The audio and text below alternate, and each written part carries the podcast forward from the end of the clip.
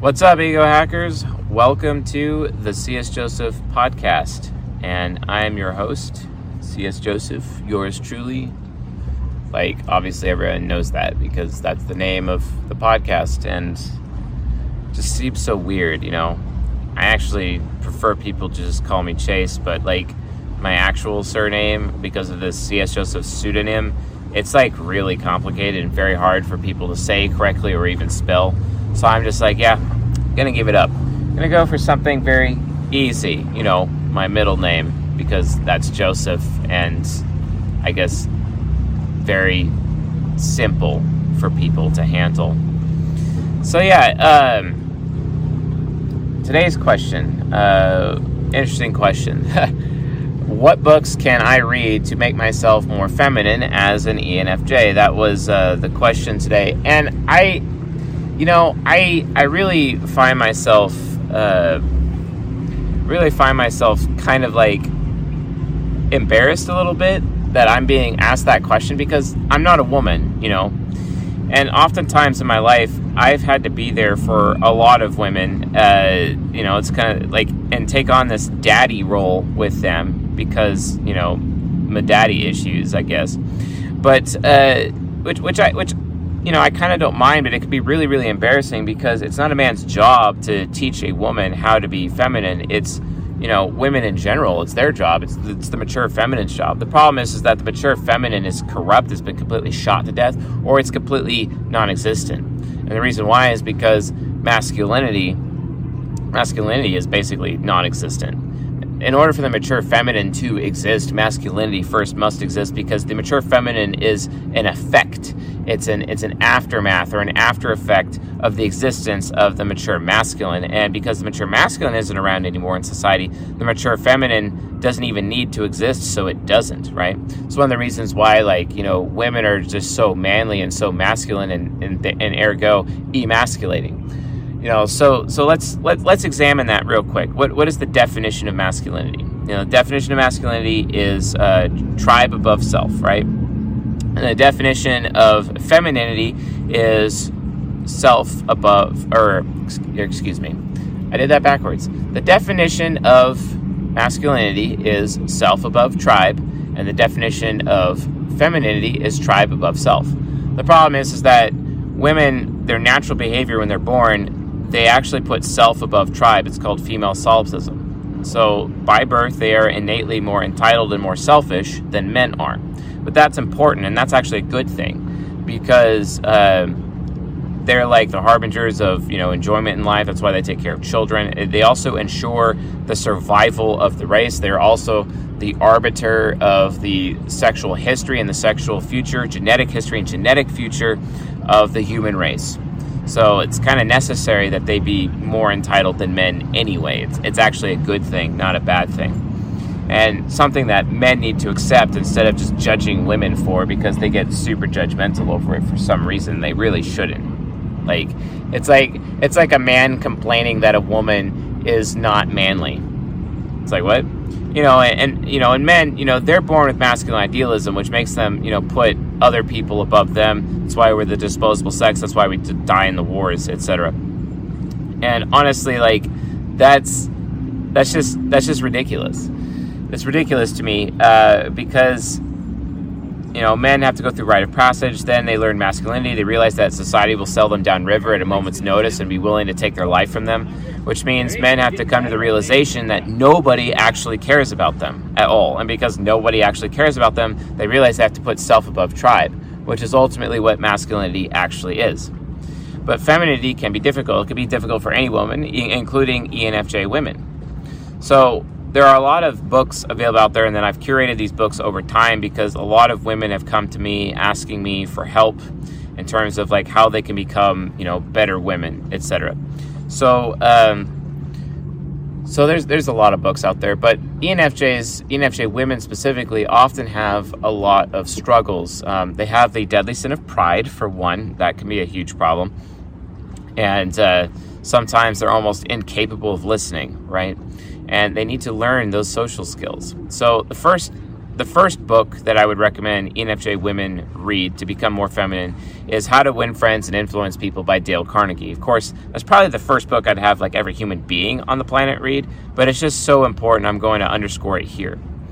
Also, ENFJ ENFJs have a really hard time setting boundaries, so they need to read the book Boundaries. They also need to understand attachment styles with relationships. If they're secure attachment style, if they're anxious attachment style, if they're avoidant attachment style, all these attachment styles really matter, especially when it comes to relationships, which is ultimately why people are asking, you know, become more masculine or feminine is because of a relationship approach. And so ENFJs should probably read the book titled Attached as well uh, ENFJs also have this problem where you know their extroverted feeling hero can actually cause an insane amount of damage. ENFJs, you know, can be insanely enabling. You know, I had an ENFJ X. Her name is Kim, and I actually talk about her a lot in the Who Are ENFJs uh, lecture uh, here on the YouTube channel and on the podcast. It's part of season three. I believe that's season three, episode four, uh, specifically.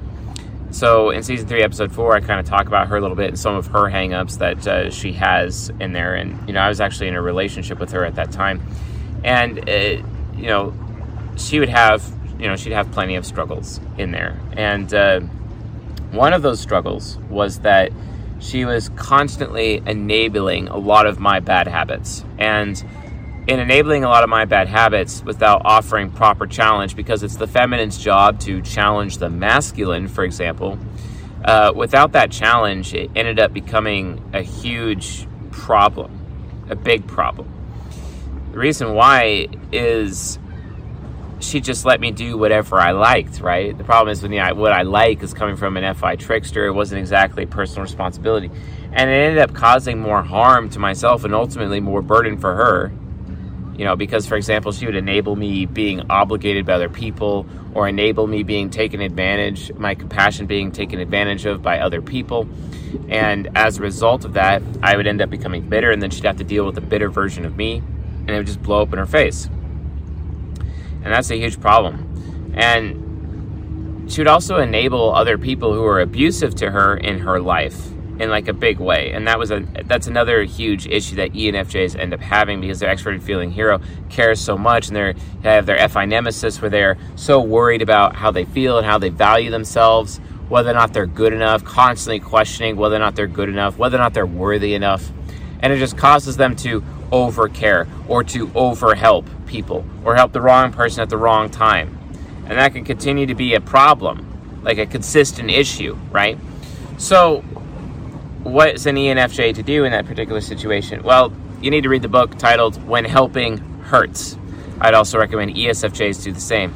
But uh, the book When Helping Hurts really shows you how your enabling behavior actually ends up creating more abuse in the long run. And then you yourself can become abusive as an ENFJ. One of the ways that can happen is when the ENFJ becomes, in effect, um, codependent.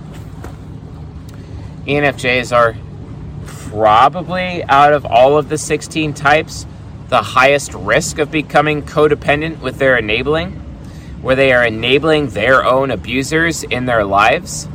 And that too is a gigantic challenge, especially for ENFJ women, you know, because they're constantly changing their mind, they're a moving target, and because they, they change their mind so easy, it's easy for an abuser to take advantage of them, and that can blow up in their face, etc. That could be a huge problem. So be aware of that. Be aware of that risk, right? You want to. Um, so there's a book that you could read called Codependent No More, and I think Melody Beattie is the uh, is the actual um, uh, author of that book. I, I, believe I believe she is. She should be uh, Melody Beattie. Uh, yeah, code, codependent no more. And it teaches the ENFJ like, hey, you know, you realize that all of your enabling is actually helping people abuse you, helping people take advantage of you. You might want to pay attention to that. You might want to avoid that. You know what I'm saying? Like a lot of people just they just can't even deal with that. They don't even like realize what they're doing. They don't even know what they're talking about, and that just continues to be a problem over time. You know, so just just stay away. Just stay away from codependence as much as you can. Really, as much as you can. Uh, let's see here. Um, there's a couple other books. Uh,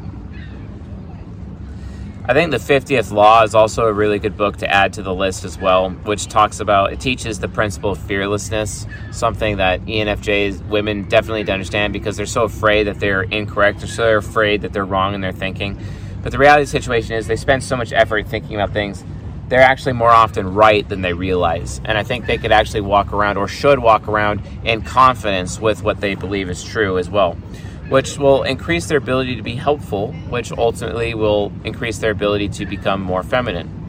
You know, because as they take on that feminine role where they realize, you know, uh, men were not created for women, it's the other way around. Women were created for men. And because of that, you know, it, it, they need to develop the ability to have confidence in their thinking. But in order for them to have confidence in their thinking, they have to first learn the skill of listening, which is extremely important. Again, and that also goes back to that book, How to Win Friends and Influence People. That's really important as well.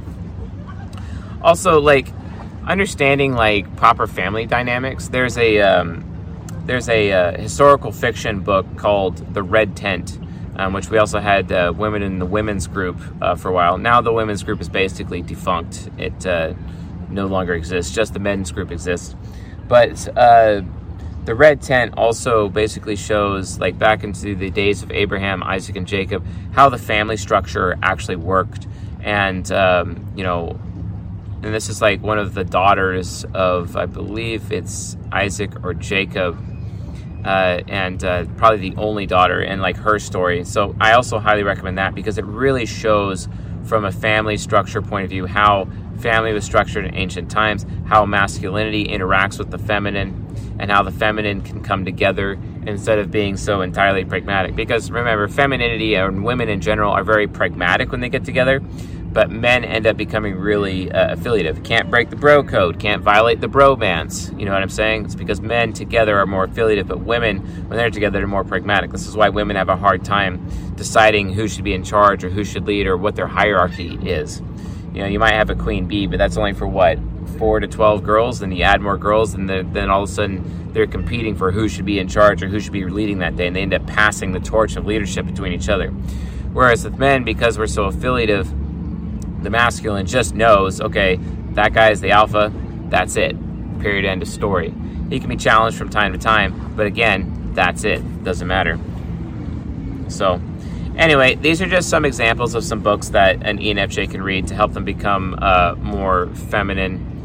Uh, you could also try Dear Lover by um, God, what that what is that guy's name? David Deida, but that's mostly for NFP women or philosopher women. So just be aware of that distinction. It's not entirely might not be the best one out there. So. But yeah, uh, if you want to find more books, go to csjoseph.life forward slash reading. Uh, we have my basically my library there, although we have to uh, update it with all the new books that I've read recently. It's been try to update it once a year. And then also, uh, there's a coaching sale going on right now. If you want to get in on the co- summer coaching sale before it ends, you might want to check that out. So, anyway, folks, thanks for watching. Later.